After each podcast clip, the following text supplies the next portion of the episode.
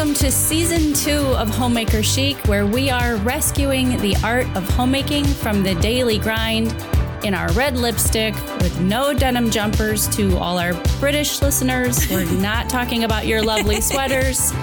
We're talking about the quintessential homey school marm outfit from the 90s here in the States the white turtleneck, the red denim Scrunchies. dress. Scrunchies were Scrunchy. involved. Yes, I am your host, Angela Reed, joined by um, the lovely Shay Elliott, and we are back. We're back, ladies. And your red lips look great today. Oh, by the thank way. you. They look Thank you so fabulous. What you need to do is join us over on Patreon. That's where you show us some love, we reciprocate, we show you some love. We are offering digital copies of our cookbooks. We have a printable hashtag pit list. And that is for you to print and set on your kitchen counter every day. Make a list of all those little naggy things that are holding you back in your homemaking. You need to call the vet, write it down. You need to whiten your teeth, write it down. Buy a new bra, write it down. Put it on your pit list. Show us over on Instagram using the hashtag pit list. Yes. We have that treat for you over there. Yes. We've got the digital cookbooks. We got We've a chore Shay's- chart. Shay's chore chart. That's right. Shay's chore chart. Chore chart. That was my AIM username, Shay. I just thought you should know that. okay. Do you remember AIM? AOL Instant No, no. Messenger?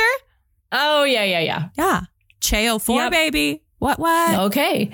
So you can find us over there at patreon.com forward slash homemaker chic podcast. Once a month, we hang out with all our fangirls. We have a live stream and great news. A lot of our fangirls requested that we start a Discord call. So we're getting that all set up. That will be available to our patrons because turns out you guys want to talk to each other even when we're not around. so we're going to get that going for you and you can have an ongoing spirited homemaking conversation. Shay and I Yes. will pop in and we'll we'll say hello. We'll have lots of fun there. Yes. Today's Wait, show. what? Wait. What?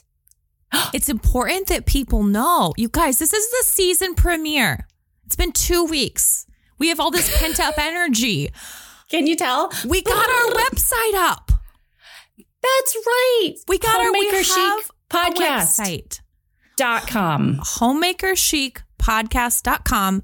You can go there. It has all the episodes, all the show notes, link to our sponsors with the coupon code so that you don't have to send me a message Text and say, us. hey, what was that? what was that? I know it's confusing. So all the information is there. We have a little about page. We're going to develop this more as time goes on. But in our time off between season one and season two of the podcast, we got it up like proper professionals. Please tell worked- me if you find code a typo. for we worked really hard. Yes. Uh, may or may not have done it right, but I think it's working okay. it looks pretty chic. I got to tell you. pretty chic. We could use some So- new headshots, but This season, we have great things in store for you. We have new music. We have a little more music just to keep the energy going. We have interviews. We're going to have new sponsors. We have so much fun in store, and we're just going to continue to flesh out this concept of homemaker chic. What is it? What does it mean? And how can we all keep encouraging each other? yes. But Now, you're killing me, Smalls. okay, go ahead. I won't, I won't interrupt you again. I'm just so excited about today's interview. I am too. In the spirit of better, not more, which is something we really began to flash out, flash out, flesh out last Mm. season, we are encouraging you, our listeners, to buy less, but buy better for the sake of your home environment. And it's in that spirit that we are working with our advertisers. And today's show is brought to you by Jovial Foods. Jovial Foods is a company that supplies us homemakers with the most gorgeous baking flours and foods from conventional all purpose einkorn to excellent gluten free flours. Jovial is well known for einkorn flour. You guys have heard us talk about it over and over again. It's high protein. It is a weak gluten flour that bakes up buttery and rich. And this flour will make your scones and breads and pies and cakes taste so much better. Jovial Food is a company that you will want to visit to stock up your pantry and fill your shelves with their whole grain flours, all purpose flours, Italian olive oils, mm, Mm. jarred organic tomatoes, my favorite beans, pastas, snacks, and more. This company has an extreme love for high quality ingredients, which is why Shay and I welcome them into our pantries and into your our kitchens. Yes. You can visit them at jovialfoods.com and bonus enjoy their free shipping. Love them. Today's episode is also brought to you by American Blossom Linens. And you mentioned Patreon, Angela, and we were joined by the owner of American Blossom Linens on our fangirl call last month, which was really fun. And you asked That her, was cool. how long do these sheets last? And she said 10 years. Everyone's jaws dropped. And then she emailed us later in that day and said, actually, it's basically a lifetime, 10 years, assuming like eight year old boys are sleeping on them for those Right. 10 years. Lord knows what's happening there. But the point is, buy once, buy right. You don't have to buy again because American Amen. Blossom Linens is a bedding that I sleep on, Angela sleeps on. We're working on getting all of our kids sleeping on them as well. We love their modern vintage sheets from Texas, organic grown cotton. There are no dyes, no imported fabrics here. They are woven to literally last a lifetime. They get softer with each washing and will quickly become one of your favorite investments in your home. So you have this opportunity when you bring things into your home, something like sheets, to turn your bedroom into this organic and chic oasis. When you go, check out American Blossom Linens. Use the coupon code HOMEMAKER20 to get 20% off of your sheets as a discounted Homemaker Chic listener. And I'm telling you, you buy these sheets one time. They're so worth it. They are so worth it. They They're are so fabulous. We love them. We are so thankful to have Jovial and American Blossom Linens on as sponsors for season two. We love them. Mm-hmm. And speaking of love, our love comment from this week is from Shelby and Blush. She's one of our fangirls. She's the one who always has beautiful bangs and hair. Uh, yeah, You know who I'm makeup. talking She- about. I know who you're talking about. Yes. Yes. Fabulous. Uh, she says, Thank you too for breaking into my Monday from hell. Finding myself right in the middle of the colossal mess that is Washington state unemployment. So many people in the wreckage are frustrated, scared, and discouraged. I really needed the humor, joy, and overall hope your podcast brings me every week. I feel encouraged and distracted from my troubles for a full 60 minutes. Pit list, avoid despair, go plant something lovely, and maybe get a bottle of something strong. Love you too. so sweet. If you guys have no clue what she's talking about, refer back to when Angela was talking about a pit list. That is Yep. where we list off all the horrible things that we don't want to do, but that we need to do. to make everything run smoother.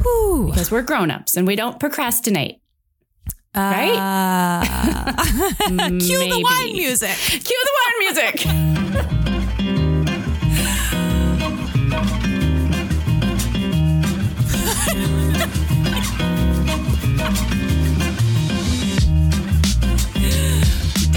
What We're Sipping segment is brought to you by the one and only Dry Farms Wine. If you're not familiar with Dry Farms, it's an online wine subscription. So you subscribe, they send you either three, six, or 12 bottles a month.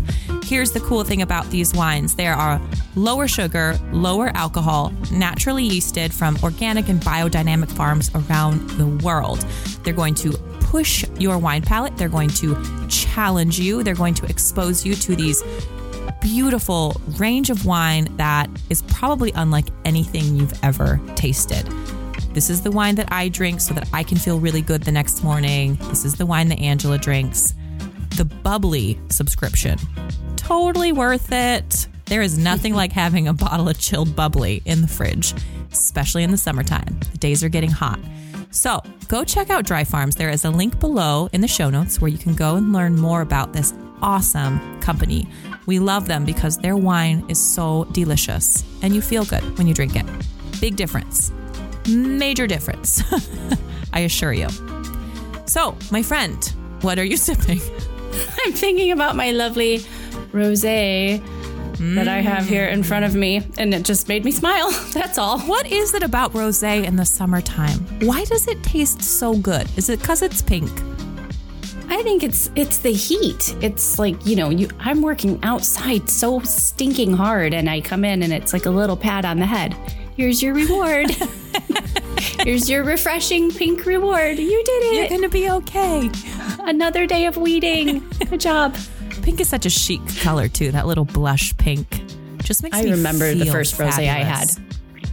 I I remember it. It was I was at the the Deux Magots in Paris on the corner, and Oh yes, I'll the never forget it. Domingo. I'm totally Oh, familiar one. with what you're talking about. go way back.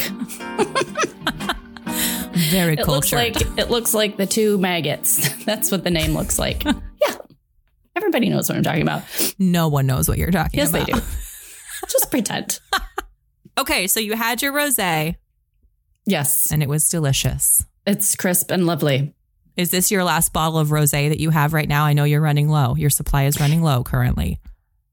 It is. I'm out of. This is the last rosé. Mm.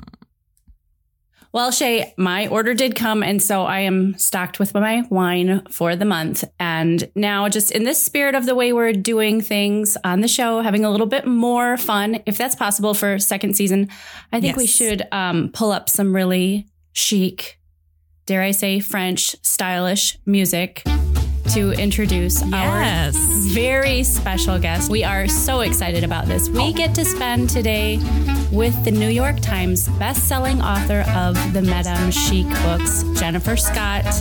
Jennifer has been a friend of ours for years and we are so excited to talk to her. Maybe now more than ever about Yes. why being chic is so important. Yes. Jennifer, and you're the first guest ever on Homemaker Chic. So welcome to the podcast. honored.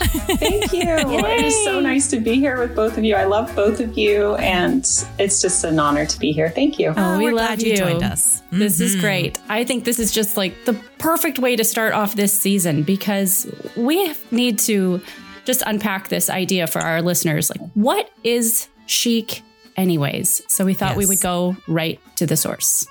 No pressure.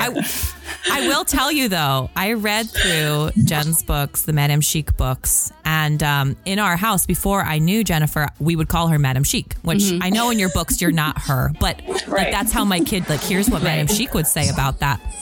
After I read through your books, uh, I've mentioned this on the podcast before because it was quite damaging. We had a visitor who put his bare feet up on the couch, and I was like, "A, you didn't wear the proper shoes to a supper party, and B, take your feet off my couch and my throw pillows. And thinking, what would Jennifer say about a grown man at a dinner party putting his bare feet up on a throw pillow?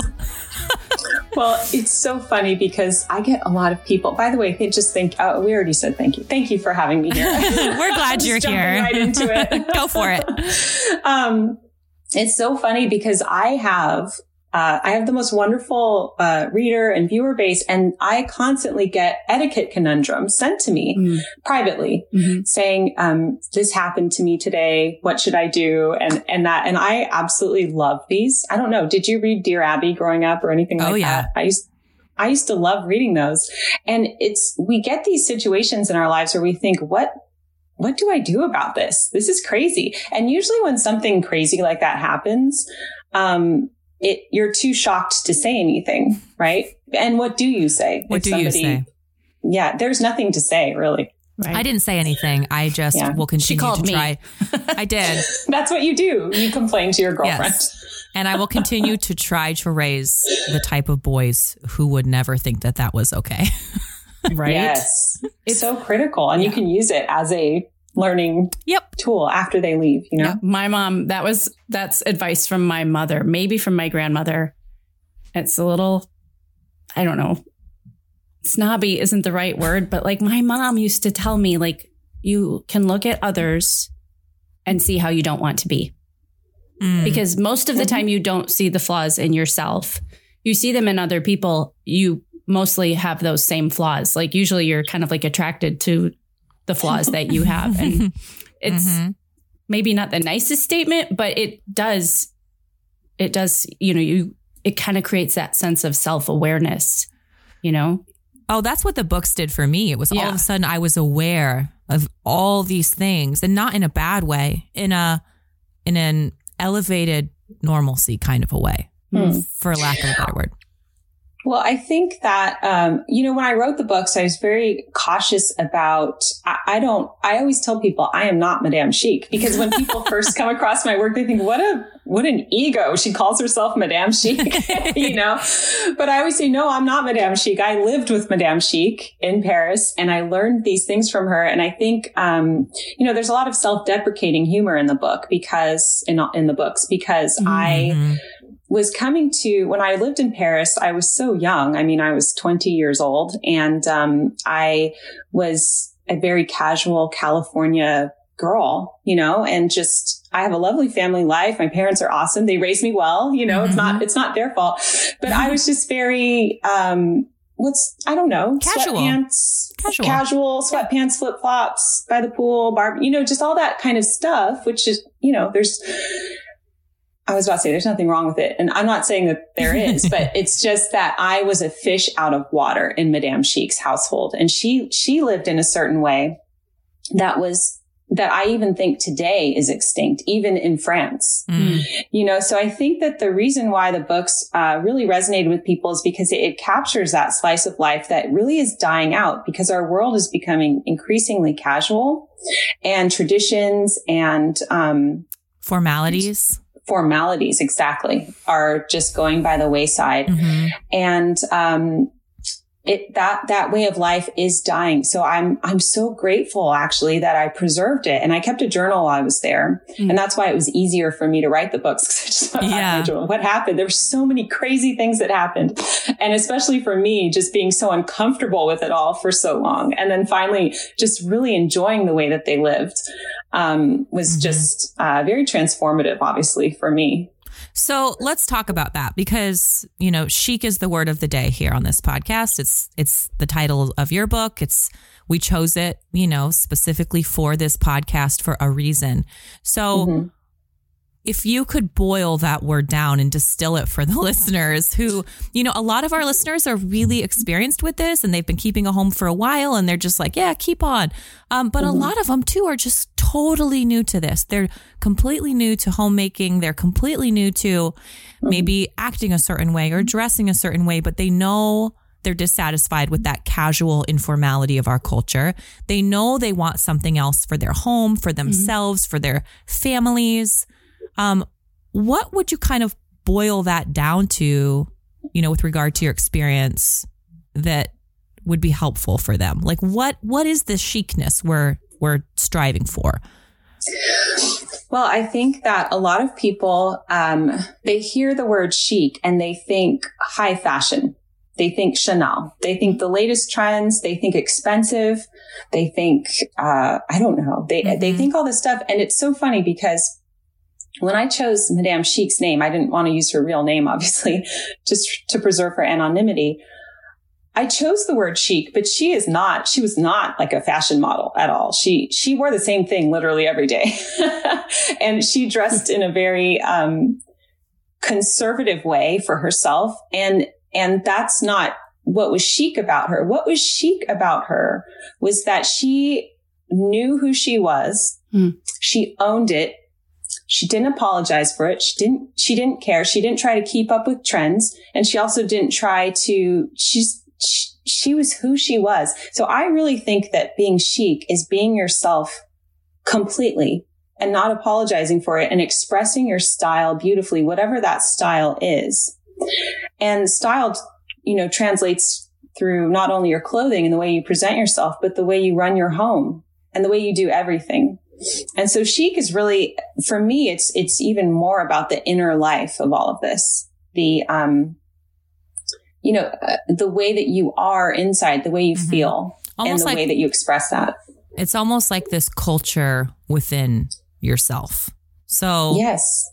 um, you know, like when I first started reading Angela's blog many years ago, there was like this entire design and feminine element that I was completely unfamiliar with. Mm. And even reading through your books the first time, it was like, I loved how you pushed the music and the poetry and Mm. this expanse of, of mentalness. So it wasn't just, here's how we're going to dress or here's how we're going to set our table.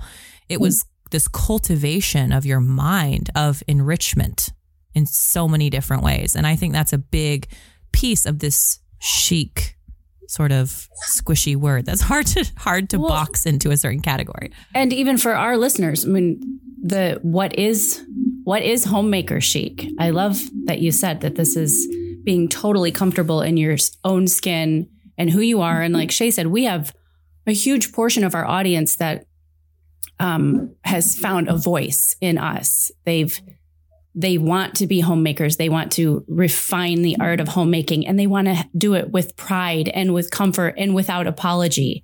This is a legitimate skill set that I bring to the table. This is how I'm going to impact the world from within these four walls on outward. And I love that you said that. It's it's about Mhm. being comfortable in who you are because that's what we want to encourage women. That's why we called it homemaker chic. Be this Right. nice big umbrella that everybody could be nice and cozy underneath, you know? Okay, And- rab- Yes. rabbit trail question. Okay. Okay. I asked this to Stuart and my father-in-law the other day and I got really interesting answers. If culturally anything was acceptable and you could go full out on one of these character traits that you sort of foster um like unapologetically completely what would it be? Oh my goodness. I'll tell you what Um, mine would be. I would okay. straight up dress 18th century. Like Oh, I would go to the grocery store, every tea Yeah. party. Like I would be there with like my shift and my, you know, petticoats Yeah. and like unapologetically, that's how I would dress if it weren't so weird for people. I have to say, it's so funny. I'm obsessed with the Victorian era, like Mm. obsessed with it. And I just can't, I, it just, it's been since childhood, you know, and it doesn't die. And I'm, I'm constantly reading those books, um, how to, how to be a Victorian and, and life in the Victorian home and all of that. And, um, I would, dr- I would dress like a Victorian. Oh, like- funny? I would dress like a Victorian, not minus the corset. I don't want to wear a corset, Mm. but I would dress, I would live like a Victorian. I'm obsessed with the people that do that now. yes. And I don't get it because it's like, um, you know, as, as people with uh, uh, some sort of platform, you know, we, we get equally praised and criticized. And, uh, I, I constantly get criticized for how I dress. And I thought, wow, what if, what if I actually What if you- like I really wanted Exactly. I mean, I am would go ballistic with me. I am reining this in hardcore. right? yeah. Yes. um we were joking about this at church how um you know women choose to dress different ways for church i choose to wear my sunday best. The the best things in my closet. That's what i wear to church on sundays. Um and you know sometimes it's like oh you look lovely. And sometimes it's like wow like you know what are you, who are you trying to impress kind of a thing.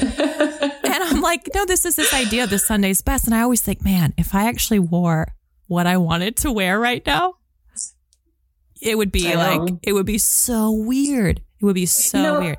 It's funny because I really admire, uh, there are so many people that I admire, um, but I'll watch certain channels where they do wear that, like Bernadette Banner. Yes, Um, she's great. even girl, girl in calico. I Yes. love her. She, um, she doesn't dress like a Victorian, but she, I like how she dresses. But if I did that, Yeah. I don't understand. Yeah. I would get, they would come for me like, what Can you imagine? wearing? Yeah. because I think I because I use that word chic, they expect me to wear uh, you know, Chanel and Gucci and stuff like that. And so it's just but that's not what chic is. Right. Chic Right. is expressing your own individual style, whatever that is. We shouldn't all dress alike, you know, and, Right. and that's that would be so boring if we did that. But we're still pushing people like brush your teeth before you go to the grocery store. You know, don't wear your Yes. slippers. Like so there is this fashion element. Oh, Angela, what would what- yours be? What would yours that you rein in? What would I rein in? Yeah, what Well, do you rein in? What Because do it's I not reign in? culturally acceptable. I mean, I would definitely dress more old fashioned. It's just that I'm not um, completely committed to one era. So, you Oh, know, yes. I I could do like full on 1940s. I could see Yeah, it in the I 1940s. could- it's yeah. the, that red lipstick. I could rock that, and then I could do you know some serious like action. yeah, yeah, Yeah. for sure, Yeah. for sure. And you're Mhm. right. Like people do they hear that word chic and they immediately associate it with um, fashion and clothing, Mhm. you know, but it's not Mhm. really that. It's, it's definitely more of a mindset. I remember what did it for me where I, I had this just sort of epiphanal, oh, like I actually have opinions about this is when, and I'm, not everybody might like this, but like when the wasn't didn't the women's soccer team wear flip flops to the White House years ago, like Mhm. well over a I decade know. ago? I didn't yes, it was a while ago. Yeah, it was a long, long Yeah. time ago. But that's when I had my light bulb mo- light bulb moment. Like, wait, in my book, apparently some things are not acceptable. Like we don't wear flip flops to the White House. And Mhm. I remember like my parents, um, you know, we did get dressed for church and we did look presentable when company came over or something as a sign of respect and as just a sign of honor, you know, Mhm. that's, that's always why I've gotten ready for church because this is a different occasion. Mhm. This is not um, to be snobby or to show off your best. You know, this is just as a sign that this is something different. It's not Yeah. that God cares Right. what you wear to church. It's Mhm. just culturally, this is how we show we show Respect. respect. Yeah. Yep. Right. And I mean, I encourage people to dress well on a, on, on a daily basis now because I think that it's gotten to the point where, um, it's just everybody is so casual every single day. And, Mhm. and it's because of that, then they feel extremely uncomfortable dressing up for certain occasions because it's so out of place Mhm. and out of character. And then when you do it, people say, where are you going? You know, because they never see you dressed like that. Mhm. Right. Mhm. So it's like if you kind of want to get rid of those questions, then just start dressing up on a daily basis. People will get used to it. Yeah. I love They'll how stop asking you. how Bernadette says on her. So, for those of you who aren't f- familiar with Bernadette, she has a YouTube channel. She is a fashion historian, I mm-hmm. believe. And so she sews these incredible garments and is really keen on keeping this past fashionness alive. She's fabulous, very eccentric, as we would say. Yeah, she's but great. I love how she just walks down the streets of New York dressed, you know, like a Victorian, full out, shoes, the whole thing. And people have just said to her so many times, Are you in a play? Like, where are you? like, Yeah. are you in a play? And she finally just says, Yes. are you in a play? Yes, I'm in a play. That's why I'm dressing like this because I'm in a play.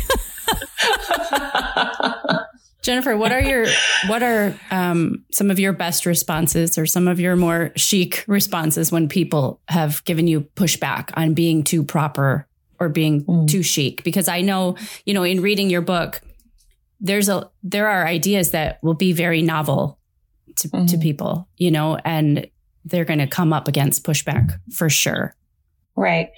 Well, it's funny because um, I don't really get anything anymore. Certainly, my family they all they all love me for who I am. Mhm. I mean, I I can be annoying, and and Can't we and all? appre- they, you know, I and so I appreciate that, and and I don't try to push my kind of lifestyle on anybody's, Right. especially my family. They love they. It's it's Jennifer. I'm like the quirky one. Do you know what I mean? Mhm, Uh, when I'm talking about in my extended family. Um, Sure. but so I don't really get any questions in my personal life anymore about any of that stuff. Um, because they just expect that that's just how I am and they completely accept me how I am. And, and that's great. Um, but in the beginning, when I, when I did start sort of just transforming the way that I was, I, the thing is, is that I've always kind of been this way. Do you see? And Mhm. because I was, it's so funny. I went back, um, I had to, for my YouTube channel, I had to find a picture of myself in my childhood for a video I did. And I was going back in my album. I have one album. so funny how, you know, our kids today have thousands of pictures. I have one album and I was going back in it and looking at all the pictures. And I've always kind of enjoyed, I've been drawn to this. I've been Mhm. drawn to dressing well and drawn to living in a certain way. But I think that, um, you know, especially in school, like with peer pressure Mm. and uh, society and everything, you kind of just drop that so that you're not made fun of. You don't stand out. Right. And so I kind of repressed all of that. And I was the flip flop, you know, queen and, Mhm. and all of that stuff in my um, 20s when I went to, you know, when I went to college. And then, um, it was kind of repressed and it's almost like living with Madame Chic and seeing her living in that way gave me permission hmm to do it Hmm. you know, seeing somebody else do it unapologetically and just uh, without without any qualms. So, um, but but but you know, I get a lot of people that come to, so I don't really have that many people saying things to me, but uh, I get so many of my viewers and my readers say, Jennifer, my entire family is not on board with this. Everybody makes fun of me. People ask Yeah. me where these questions all the time. And I just say to them, you just keep being you. Mhm. You know, it would be so boring if we all try to conform and be like the other people and don't repress these feelings you have of wanting to wear a dress. This is the biggest thing. People are always saying, I want to wear more dresses, but I'm afraid to. And how crazy is this? Because women have worn dresses for thousands of years. Yeah, literally until like the last 50 years. Right. And suddenly it's weird if you wear a dress. Mm-hmm. You know, and I and I was saying people I was talking about this with someone the other day. In the hot summer, I do not want to be in skin tight jeans. No. You know what I mean? A dress is more comfortable. So don't Mhm. worry about if you feel, you know, people are going to call you, um, I don't know. I've been called all sorts of names. People Yeah. call me frumpy little house on the prairie. I'll- Little House on I the don't care. Prairie. Yeah, that's I'm usually like- the one. Yep.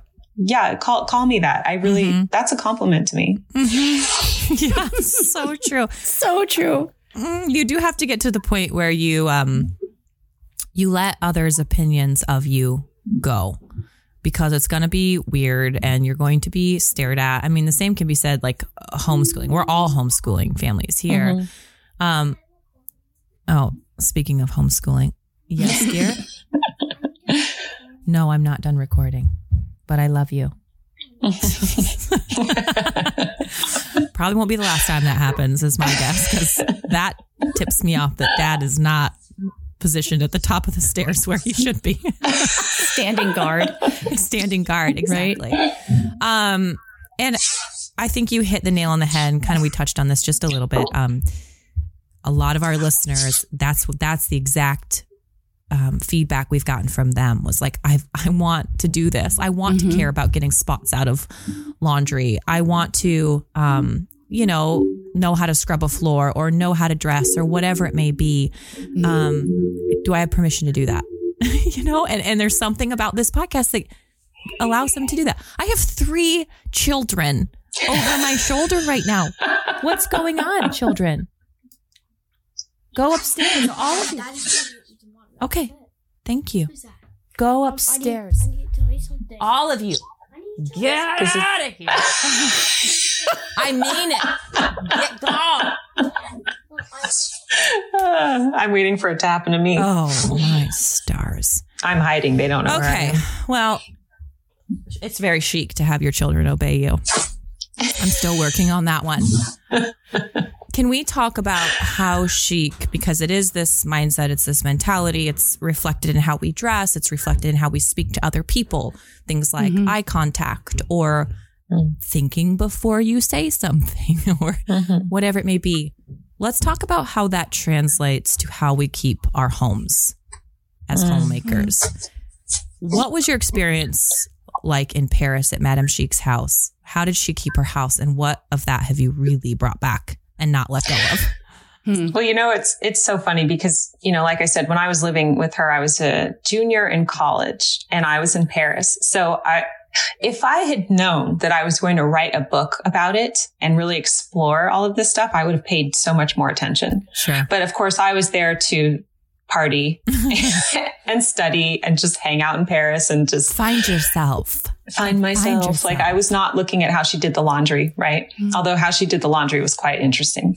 So, um, there are things that I remember from it, but, um, the, the most interesting thing about Madame Chic as a homemaker is that I don't remember her doing it. Mm. I, it was so easy and natural to her and such a part, uh, just a way of life for her and seemingly effortless for her that I don't ever even recall her cleaning. okay. How Which- many children did she have? That's just not fair.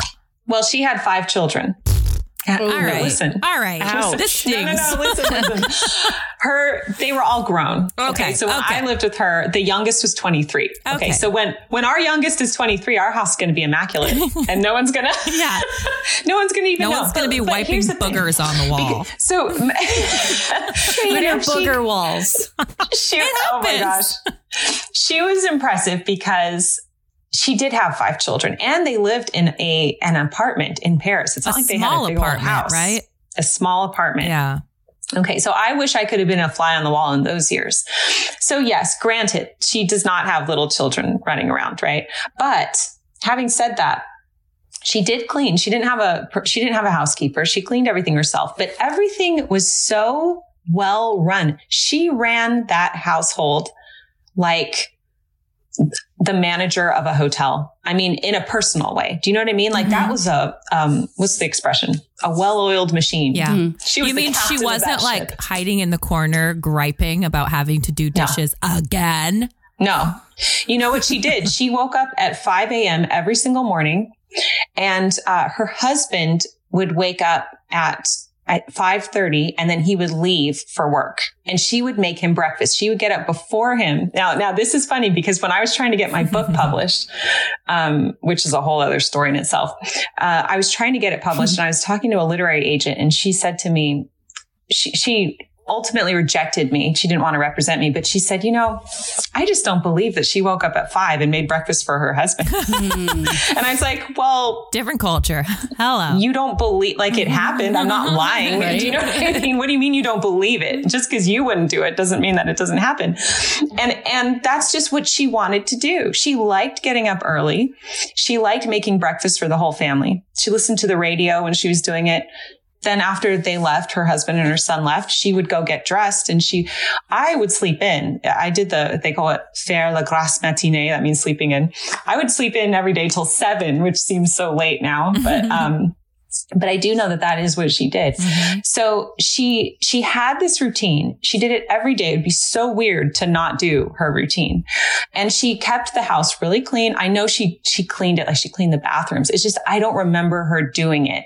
And I feel like, um, especially with young children, and I caught myself doing this yesterday. I was complaining That's exactly what I was thinking of. the housework. Yep. And I sometimes I get into a funk where it's so just so much and I feel like I just cleaned it and then it's dirty again that I start like making it known that I'm un- I'm un- I'm unhappy with it. Do you know what I mean? I, I sort of think about it like unicycling. As long as you're on it, we we love the work. That's why we do what we do. Mm-hmm. We like making mm-hmm. breakfast. We like mm-hmm. putting out fresh towels and you know making the house Yeah. smell and feel good. But dang it, once you start wobbling and you fall off that horse, you're just like, nope, this is yes. this is no good. And, you know, we've talked about this on the last season with like our pit lists, for example, the things that just make us gripe and moan and really starve us of the joy of the work that we have at hand. And mm-hmm. complaining when we get to the point where we're like, yeah, I just scrubbed this toilet and then somebody pooped in it. It's like, well, that is what people do in toilets. So are you mad that they went in there? Like, is that what's Right. really upsetting you about this? And I think, mm-hmm. I think more so, and probably this was the case in Madame Chic's case. It's just when we, when we slip, when we wobble on that unicycle, you can just, you could go down that road forever. You could find Mhm. a million things to complain about in your daily life, especially if there's children involved. Right. Um, that's that's very convicting to hear you say that when Yeah. She just and I it. don't want my children to just hear me complaining all the time because I don't like it when they complain. Right, I mean, one of my favorite scriptures is do all things without complaining and disputing. Cause how annoying is it when you're trying to teach them and they're complaining or just t- tell them to clean their room and they complain. Mm-hmm. So I myself cannot complain about the given tasks that I have to mm-hmm. do. And that's not to say that we should do everything. You know, we have children, we have husbands and, and mm-hmm. everybody has their part to play. But in the part that I have to play, the, the chores that I have to do, I can't complain about them. So I try to make them as enjoyable as possible. Mm-hmm. Yeah. And how do you feel like that? Um, like how does that chicness manifest into your? I know complaining's a it's a pit for all of us. Mhm. Let's just be Yeah. honest. Every homemaker, it all ain't chic sometimes. That's an understatement. What is your question, Shay? um, well, we were kind of talking about just how chic. How does the chicness come into your home? I think you are so gifted at this because when you even look at your home or when when you come into your home, there is this chicness about it. What do you like in that too? What do you think makes it that way? Well, I'm sitting here with a smile on my face because I've really been struggling with complaining. and it's not very chic. Nobody wants to see a woman complaining. That's like the antithesis of chic. It's true. Um, it is. It, it's very unbecoming. hmm And I'm sitting here just thinking about my home while you ladies are talking and thinking about when when I feel uh, in the zone, when I feel like you were saying about Madame Chic that you don't really see me cleaning. It's just getting done. Mm-hmm. Um, And you're not making a big stink of it. Like, look what I just did. I'm you're not- welcome. Yes. You're right. welcome. I'm not being a martyr. Yes. I'm just doing my job with grace and with dignity. And Oh. I got to tell you, like, I got This some is serious warm stinging. fuzzies This sitting stinging, here. though. I, Mhm. this is, you know, our our show is inspiring to other people. It's inspiring to me as well. Just the last three minutes of conversation have made me want to just shed my grumbling that I've had for the last few days and just go about my job with dignity. And Yes. how chic is it doesn't get any more chic than that. Right. Mhm. You know, I would have been so uncomfortable if I was sitting in the living room and I heard Madame Chic slamming the dishes in the kitchen. Right. Like, oh, I have to do this again. Like, what? you know, I can't even imagine I'm this. Like, I'm who, who, who put this in the sink? I haven't, you know, Yeah. I'm just like cracking up thinking about it because I would have been so uncomfortable. Mhm. Number one. And number two, it's like if you, if you're getting to the point in your homemaking where you are feeling like that, you need to ask for help Mhm. ask your children or your husband or someone to help if you because at that point you're feeling overwhelmed right Mhm. that's why we complain it's because we're overwhelmed Mhm. and we do so much as women Mhm. anyway Mhm. so um it i i have but i complain i complain a lot i have to catch myself with that Mhm. because it's not good and i don't want to raise i can't stand when people complain anybody I, I can't stand complaining. I hate I can't stand it and I from do it. anybody. I do it. I know, Yeah. me do too. it, I can't stand it from my kids. I can't stand it from my viewers. I can't stand it. I just Yeah. hate complaining. I am like very uncomfortable in my skin right now by this conversation because I just hit that point last night. I've been pretty good. I hit it after dinner where I had gone through and I'd cleaned up the dining room, cleaned all the floors, cleaned up the kitchen, you know, put on all the good smells and put out fresh flowers. And then we ate and people lived there. And then I had to do it again. Can you believe that? Mhm. And I said to one of my kids out loud, loud enough that everybody could hear. And I was like, I am really close to losing it. I am really close to losing my patience. And just what a stupid Mhm. thing that is to say. Instead of just saying, guys, could we all pitch in? Could we all work to make the home look and feel good so we can all sit down and do story time together? Let's put on some good music. Let's light the candles. Let's like, let's be a team here. Um, and just my first thought when you said that was how unattractive that must be to our husbands. yes. And Yeah, they're the right. ones who get it. Oh, I am And- so mad about this. I'm so Right. overwhelmed Mhm. about this. So true. Ugh. and uh and uh sons that are growing up. Mm. Aiden is 15. He does not like it when I start acting like that. Mm. It, you Mhm. can tell it repulses him. Mm. And it brings an appropriate amount of shame into my heart, quite frankly. Yeah. Con- convicting, you well, know. imagine And- if he um Mhm. he got married and he were to to marry a woman who was a complainer, right. let's say, and you go over to visit them and like Jen said, you know, she's slamming dishes in the kitchen because she's having to prepare dinner. Mm-hmm. How horrible that would be. Yeah, That would be Yeah. horrible. That's so convicting. Yeah. Oh my gosh. Oh my goodness. So Well- in my, you know, yesterday, for example, um, self care is very important to me. If I Mhm. am off the rails with myself, I lash out at the drudgery. And yesterday, I sounds so simplistic. I just needed to go wash my hair and go take care of myself and stop acting like such a martyr. Yeah. Mhm. And I did. I touched up my roots and I waxed my mustache and I whitened my teeth and I did all, I gave myself a mud mask last night. I did all the things. I woke up this morning. I curled my hair. I put on a fresh dress. I put on a fresh apron, Mm. trimmed my bangs. Yep. And my countenance in how I could then go and approach the drudgery, the daily Mhm. grind, as we say on this show, was completely transformed. And so I do think you know, in that chic umbrella, the the self-care and the flowers on the table and music playing in the background, it's all the things that help create that environment that they're not um they're not a band-aid, but they do help tighten up so you can stay on the rails a bit more with your your countenance about your hmm. housekeeping and your homemaking. Don't you I think? think Yeah. I think the tricky thing with that is they're all very small things. It cannot They're all small things. you can be like, I can skip my hair for one more day. I don't need to hmm. iron the apron. It's okay. Yep. Putting the flowers that's kind of a novelty. We'll just, you know, I don't really know where the speaker is or where the charger is, so we just won't do music. It's And then so all of a true. sudden, Their the 15 things aren't getting explodes. done. Yeah. And then you're not doing any of it. And then you're not doing any of them. Then you're slamming the washer lid closed. Yeah. Mhm. yeah. Yeah. It's Yeah. wow. I I feel like I need to go apologize to everybody upstairs right now. We're going to go repent after this. Exactly. um let's talk about self-care. Let's talk let's dive into that a little bit because um Jen, I love actually how you cover this in your book. It was so convicting to me when I read it because you know, you not everyone has to shave their legs. If that's not your thing, fine. But it's my thing. I like having shaved legs. I like having shaved armpits.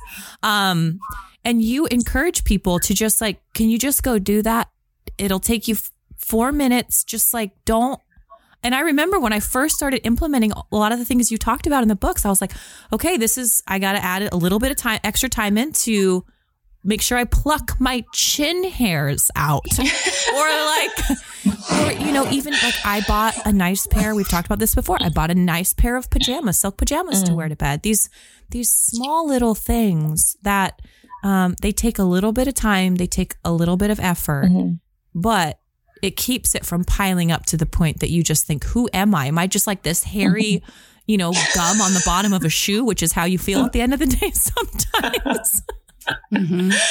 that is so good. Um, yeah, I think that um, we can lose ourselves. And I remember talking about you because I've, I've interviewed both of you on my channel, and I can't Mhm. remember was it with you, Angela, when we were talking about how um, you can really just lose yourself in motherhood because just constantly you're just giving yourself all day long to other people. And I was just joking about this with Ben the other day. I said, let's count the amount of times they say mom in one hour, you know, and ask me for something. Yeah. It's like 100 times if if you know what I mean it's it's a lot.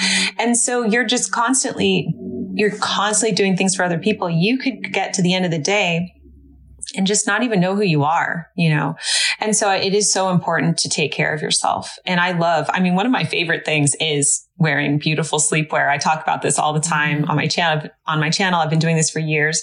And, uh, that, that moment in Madame Chic's household where I just arrived and um, it was the evening and she's walking down the hallway and she had a beautiful, of course, beautiful dressing gown that she wore every evening and she looked lovely in her pajamas as well as in her day clothes.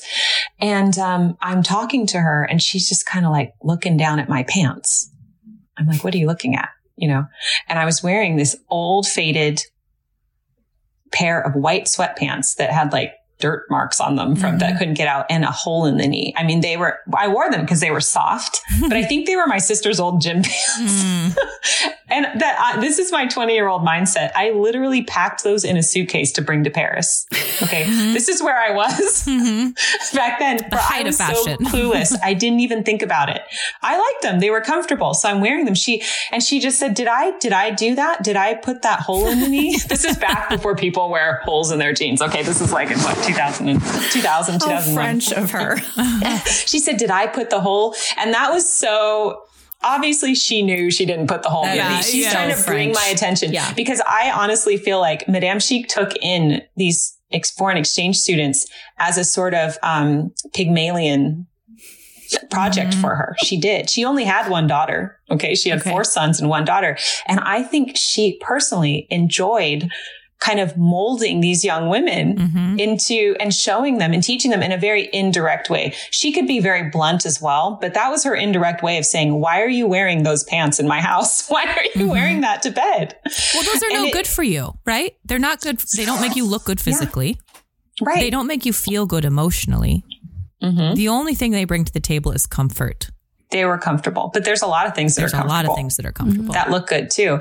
And so that just opened my eyes. And thankfully I am a person, some people are, are, I mean, this sounds harsh, but some people are clueless. Like you give them a, a hint or you suggest something and they just don't get it, it goes over their head. Mm-hmm.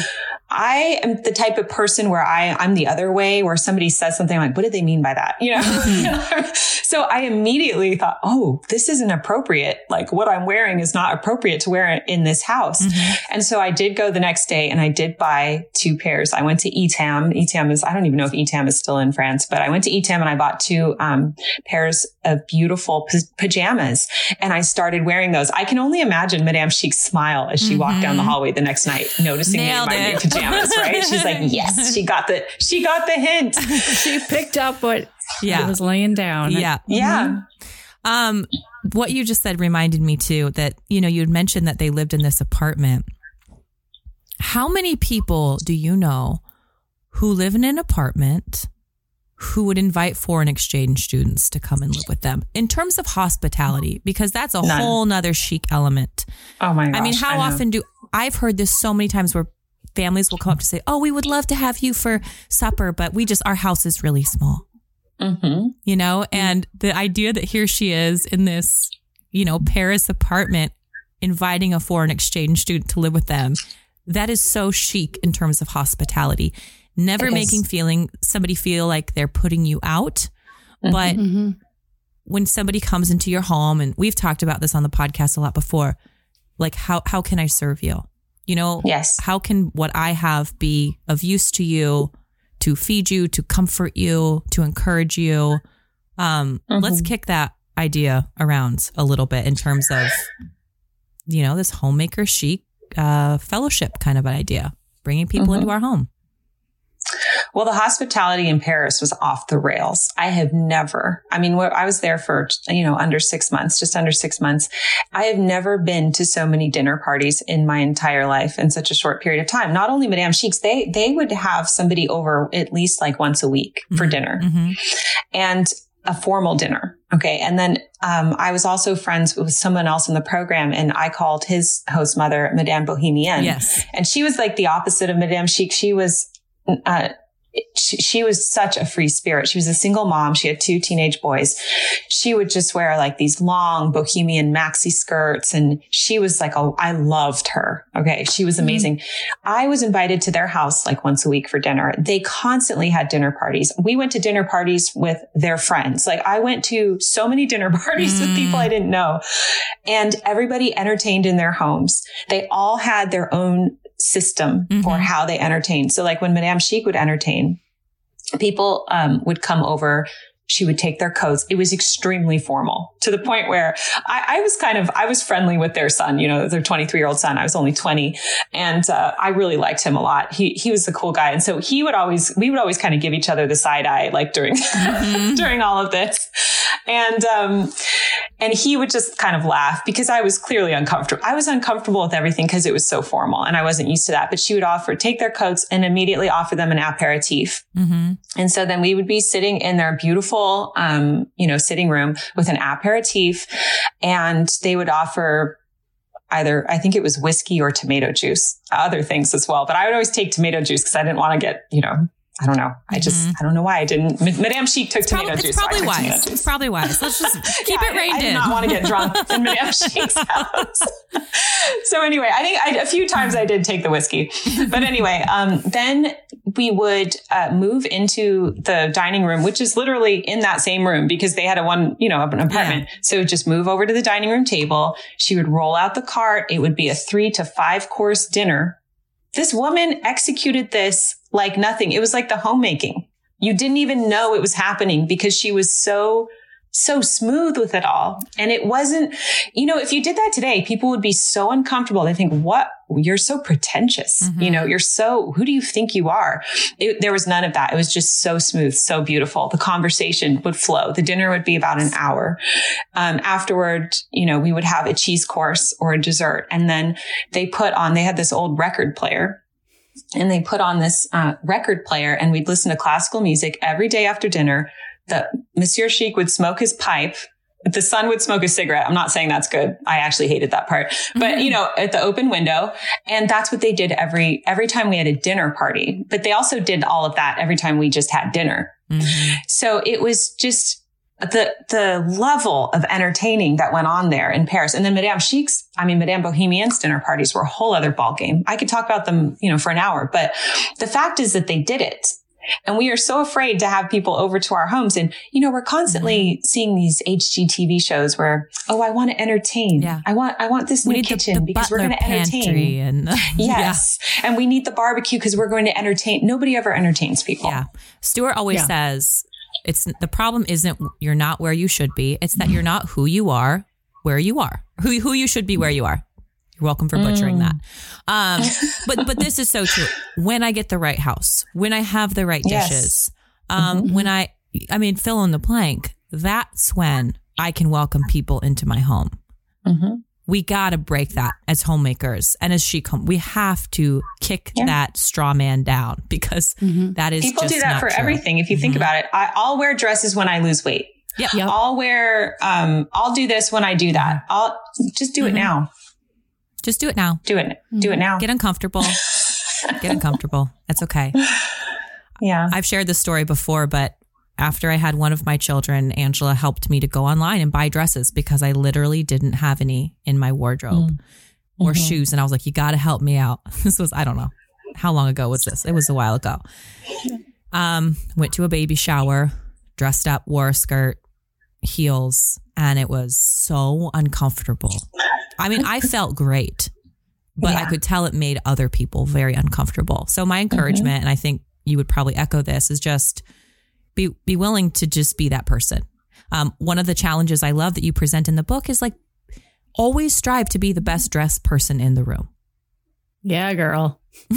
And not as a weird form of competition, see how cool I am, see how beautiful I am, Right. as a as a sign of respect. Push to p- continue to push that envelope.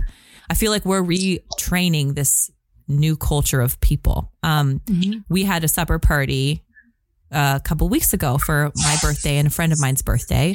There was just a few couples involved, and it was cocktail attire that was required. So one of the man men came in his full on tuxedo. The rest of them wore, you know, nice suit jackets, ties, their leather dress shoes. Everyone was polished up. The women had a reason to wear their big dangly earrings and their, you know, shiny, shimmery cocktail dresses that you wouldn't really have a lot of other uh, places to wear. And everyone had so much fun. The conversation was elevated. The food was elevated. The, the interactions were elevated. It took everything to a whole new level. And I think, you know, I think people are kind of hungry for that. They, Mhm. you know, we're ready to kind of shed, shed what's left of this Yeah. lazy culture in many ways. Well, you act differently when you try. I always say, I think I say this in the book. So like, let's say you go to the Ritz Carlton and you sit, you're sitting in the lobby. You're not going to be all slouched down, you know, and you, you're, as Charlotte Mason says, your atmosphere sets your affection. So it's like what you wear, what, what your home looks like, how you, it's, it is going to affect how you act and how you feel. hmm Very much so. Well, I feel like um, we could go so many other places with this conversation, but alas, I just have this big smile on. yeah, I know you're very just quiet, I just have sitting all there. these memories though, because I I had a very tiny, tiny Madame Chic moment in Paris myself, where mm-hmm. my French friend here had friends there, and I was invited over for lunch. And so when I read your book and I just hear you talking, I'm like having my I'm taking your experience and putting it in the mm-hmm. in the apartment that I was in. You know, like mm-hmm. it's creating all these visuals, but it was uh, just an an effortless, extremely elegant lunch, and I wanted to just put on my best manners, and I felt they still weren't good enough from Mhm. using the fork upside down like the French do, and I just like the whole thing. I was just trying to keep up, and Mhm. Yes. Well, it was just it was just so um, it was it made like this uh just impression on me uh, she just carried herself with such poise and with, with such grace and here she's entertaining a complete stranger out of just sheer hospitality because her friend said would you take this girl under your wing for an afternoon and We went for a walk together. It was just, it's just this delightful, Mm-hmm. delightful memory. Mm-hmm. And then you said Ritz and the Ritz Carlton. Just I've I have done that. I've been to the Ritz and Yeah. had martinis in the lobby, and you do. Mhm. You want to dress a certain You way and sit a certain way and carry yourself a certain way, and that's a good thing. Mm-hmm. You It know, is a good thing. But you got to is train for thing. it. You got to train for it so that when you need to call on those best manners, you even know what they are.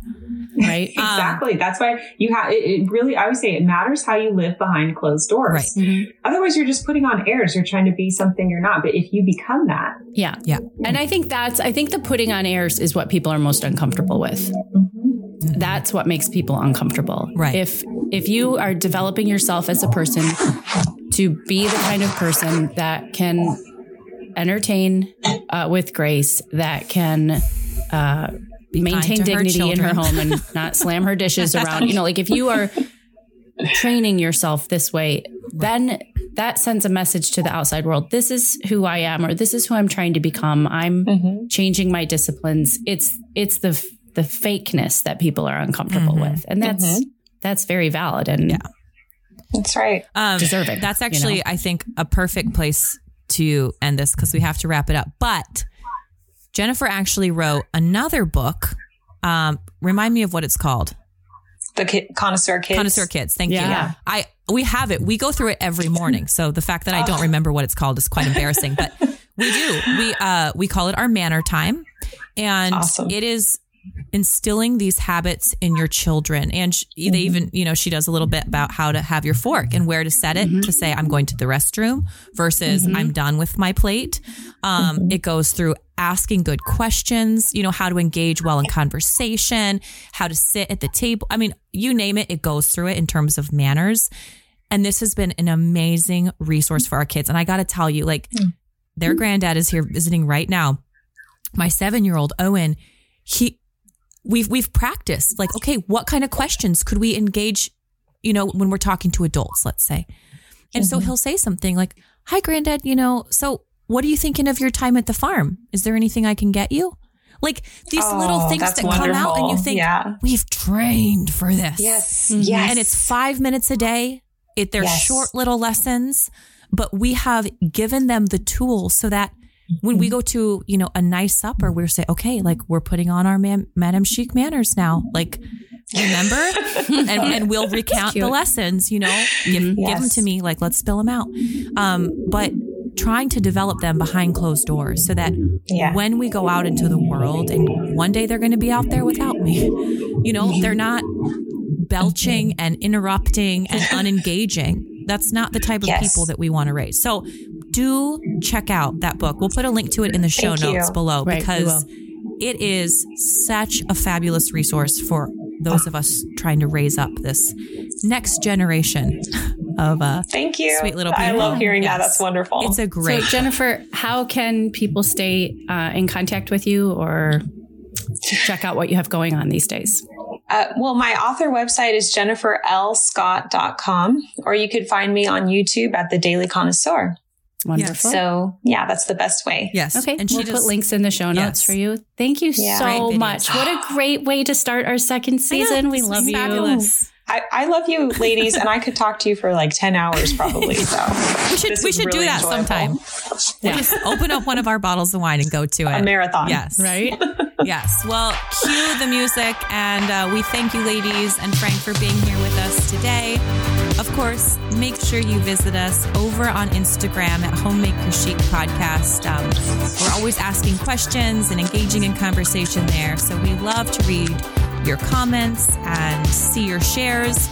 Make sure you prepare yourself for Ultra Feminine Friday, which is coming up in just a few days. So go iron your dress get your hair in curlers because we would love to have you tag us on Instagram for Ultra Feminine Friday to show us what dressing ultra feminine looks like for you. And Maybe Jennifer will play along with us Ooh, on Friday. yes. I would love to. That would be fun. And that way you can get a direct link to her Instagram as well. And of course, thank you to our sponsors, to jovialfoods.com. Please go and check them out for all of their beautiful pantry items. And of course, American Blossom Linens. We are currently having a sheet war to see who gets the American Blossom Linens on their on their bed as we're making the rounds. Right. Four children, one set of twins. So we gotta- Seriously, with the coupon code Homemaker Chic 20. yes, I need to go get some more. That's what I For sure. well, thank you, Jennifer, so much. Thank you, all of our lovely listeners. Yes. we Welcome to appreciate season two. We're excited to be here. Cheers. Cheers. Thank you.